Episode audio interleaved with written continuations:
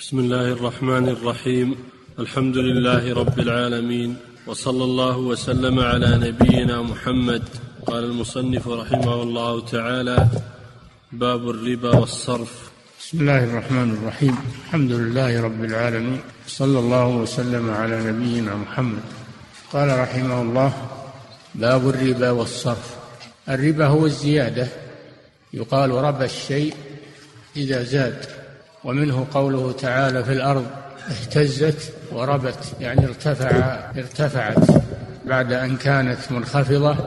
إذا جاءها المطر ارتفعت بالنبات ومنه الربوة وهي المكان المرتفع فالربا هو الزيادة في اللغة. وأما في الشرع فالربا هو زيادة مخصوصة في أموال مخصوصة. هو زيادة مخصوصة في أموال مخصوصة بينتها سنة الرسول صلى الله عليه وسلم.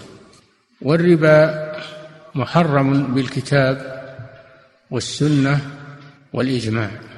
قال تعالى وأحل الله البيع وحرم الربا. قال تعالى يا أيها الذين آمنوا اتقوا الله وذروا ما بقي من الربا إن كنتم مؤمنين. فإن لم تفعلوا فاذنوا بحرب من الله ورسوله. وإن تبتم فلكم رؤوس أموالكم. لا تظلمون ولا تظلمون. قال تعالى يا أيها الذين آمنوا لا تأكلوا الربا أضعافا مضاعفة. واتقوا الله لعلكم تفلحون. واتقوا النار التي أعدت للكافرين. والسنة فيها أحاديث كثيرة. تحرم الربا وتنهى عنه وتشدد فيه منها قوله صلى الله عليه وسلم لعن الله آكل الربا وموكله وشاهديه وكاتبه. فلعن صلى الله عليه وسلم في الربا الآكل والدافع للربا الآخذ للربا والدافع للربا والموثق للربا بالشهادة أو الكتابة. لعن فيه أربعة مما يدل على تغليظ تحريمه وأجمع العلماء على تحريم الربا وإن اختلفوا في بعض التفاصيل لكن في الجملة العلماء أجمعوا إجماعا قطعيا على تحريم الربا. فمن استحله فإنه يكفر. لأنه مكذب لله ولرسوله ولإجماع المسلمين. فمن استحل الربا المجمع عليه فإنه يكفر ويخرج من الملة. أما من استحل شيئا من ما اختلف فيه هل هو ربا أو, أو ليس بربا فهذا يتبع فيه الدليل. يتبع فيه الدليل هل هو مع من من رآه ربا أو مع من رآه غير ربا. أما الربا فهو مجمع على تحريمه لكن اختلفوا هل يدخل في أشياء هل تدخل في الربا؟ هل تدخل في الربا أو لا تدخل؟ وهذا يتبع فيه الدليل. فإذا كان الدليل مع أحد الطرفين وجب الأخذ به. لكن لا يحكم على من قال إنه مباح لا يحكم عليه بالكفر. نظرا للاختلاف فيه هل هو ربا أو ليس بربا.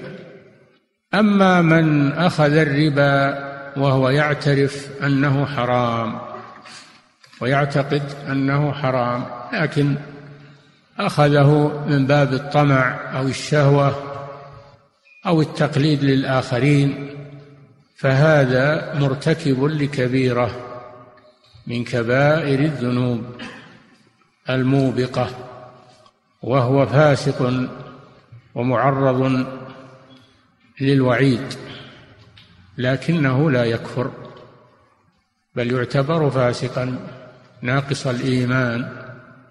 فهذا هو التفصيل في مسألة أكل الربا. إن أكله مستحلا له فهو كافر وإن أكله غير مستحلا غير مستحل له فإنه فاسق ومرتكب لكبيرة. من كبائر الذنوب والربا على قسمين ربا فضل وربا نسيئة والأصل هو ربا النسيئة الذي كان أهل الجاهلية يتعاملون به. كان أهل الجاهلية يتعاملون بربا النسيئة. كيف ربا النسيئة؟ يكون له الدين على شخص فإذا حل الأجل قال هل ترى أنك تسدد وإلا نزيد الدين ونأجله ثانية نأجله مرة ثانية؟ فإن أجله وزاد فيه فهذا ربا النسيئة.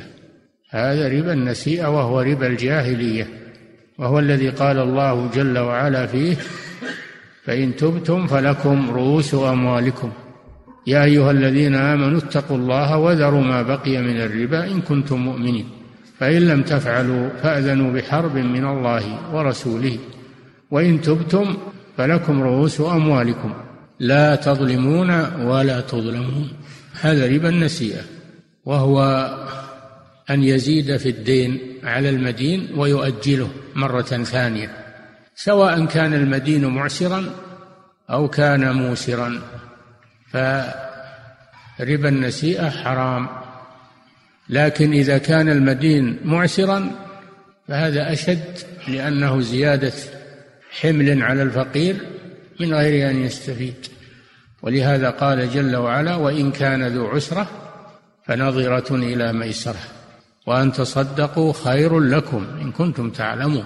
فإذا أعسر المدين بالدين فصاحبه يخير بين أمرين إما أن ينظر ولا يزيد في الدين ينظر ولا يزيد في الدين. نظرة إلى ميسرة. وإن شاء أسقطه وأن تصدقوا خير لكم. فإعفاء المدين المعسر خير من إنظاره خير من إنظاره. أما أنه يزاد عليه الدين ويؤجل مرة ثانية وثالثة ويتضاعف فهذا هو الحرام بالإجماع وهو معنى قوله لا تأكلوا الربا أضعافا مضاعفة أنهم كانوا يضاعفونه عليه مرة بعد مرة حتى يبلغ مبلغا كبيرا. هذا ربا النسيئة والنسيئة هي التأجيل هي التأجيل يسمى نسيئة وأنسأه إذا أجله وأخره. النسيئة هي التأجيل والتأخير. من أحب أن ينسأ له في أثره يعني يؤجل في عمره ويزاد في عمره فليصل رحمه. فالنسيئة هي التأجيل والتأخير. وأما ربا الفضل فهو الزيادة في الأشياء التي نص عليها الرسول صلى الله عليه وسلم قوله الذهب بالذهب والفضة بالفضة والبر بالبر الشعير بالشعير والتمر بالتمر والملح بالملح سواء بسواء مثلا بمثل. فمن زاد أو استزاد فقد أربى هذه الستة التي نص عليها رسول الله صلى الله عليه وسلم. فيها تحريم ربا الفاضل من غير نسيئة. كان يبيع تمر بتمر أكثر منه. يبيع بر ببر أكثر منه يبيع شعير بشعير أكثر منه يبيع فضة بفضة أكثر يبيع ذهب بذهب أكثر حالا وليس مؤجلا فهذا ربا الفضل. فإن جعل فيه أجلا اجتمع فيه ربا الفضل وربا النسيئة. فهذا هو ربا الفضل. قد جاء النص عليه في السنة الصحيحة وأيضا هو داخل في قوله وأحل الله البيع وحرم الربا. كلمة الربا عامة لربا الفضل وربا النسيئة. يا أيها الذين آمنوا اتقوا الله وذروا ما بقي من الربا. كلمة عامة لربا الفضل وربا النسيئة. نعم. وقد جاء في الحديث أن أن الدرهم من الربا أشد من ست وثلاثين زنية. قال صلى الله عليه وسلم الربا بضع وسبعون حوبا يعني إثما. أيسرها مثل أن ينكح الرجل أمه. الربا شديد التحريم وخطير جدا. ولكن مع الأسف لما غلب الاقتصاد اليهودي والاقتصاد الكافر على التجارة العالمية صار الربا سائغا عند كثير من الناس لا يبالون به. واليهود هم أهل الربا وأكلهم الربا وقد نهوا عنه. اليهود من الأصل هم أهل الربا. ولما صارت المصارف و وصارت البنوك بأيديهم أسسوها على الربا وعمت البلوى بها ولا يتخلص منها إلا من اتقى الله سبحانه وتعالى. وهذا مصداق قوله صلى الله عليه وسلم إنه يفشو الربا في آخر الزمان حتى أن من لم يأكله ناله من غباره ناله من غباره فالخطر شديد من الربا واليوم يكاد يغطي تعاملات الناس إلا من رحم الله عز وجل. نعم. أحسن الله إليك. باب الربا والصرف. هذا الربا. أما الصرف فهو بيع النقد بالنقد بيع الذهب بالفضة أو بيع الفضة بالذهب. أو تقول بكلمة أعم هو بيع النقد بالنقد سواء كان من الذهب والفضة أو من الورق النقدي. فبيع النقد بالنقد سواء من المعدنين الذهب والفضة أو كان من الأوراق النقدية. فهذا هو الصرف. سمي صرفا من الصريف وهو الصوت لأن لأنهم كانوا يضعون النقود في في الميزان فيكون لها صوت يكون لها صوت. فسمي بالصرف من الصريف وهو الصوت. نعم. حسن الله عليك عن عمر بن الخطاب رضي الله عنه قال قال رسول الله صلى الله عليه وسلم الذهب بالذهب ربا إلا هاء وهاء. هاء وهاء. أحسن الله. إلا هاء وهاء. والفضة بالفضة ربا إلا هاء وهاء. والبر بالبر ربا إلا هاء وهاء. والشعير بالشعير ربا إلا هاء وهاء. نعم. هذه أصناف ذكرها النبي صلى الله عليه وسلم.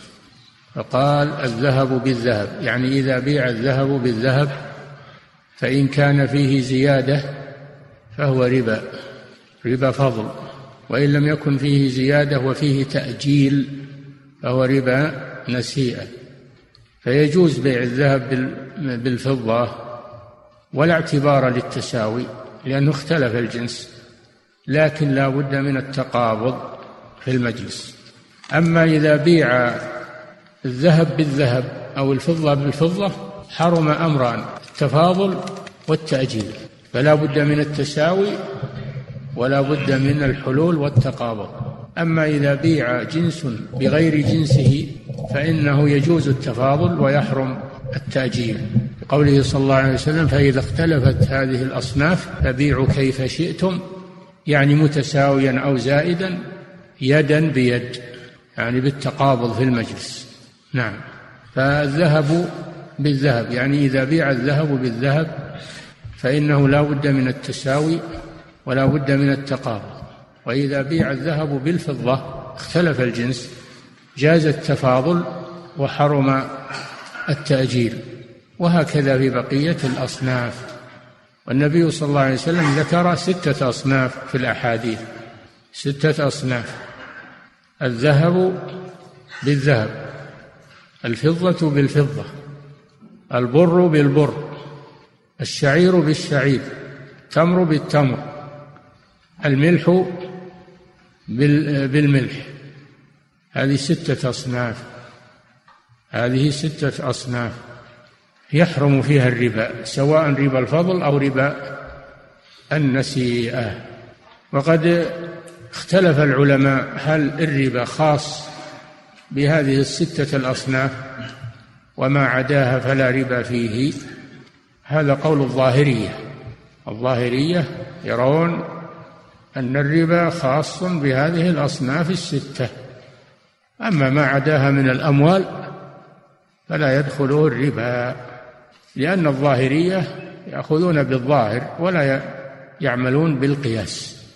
أما الجمهور فقالوا كل ما شارك هذه الستة في العلة التي من أجلها حرم الربا فيها فإنه يأخذ حكمها فيحرم الربا فيه. كل ما شارك هذه الأصناف المذكورة في العلة التي من أجلها حرم الربا فيها فإنه يأخذ حكمها فيحرم الربا فيه. هذا قول جمهور أهل العلم.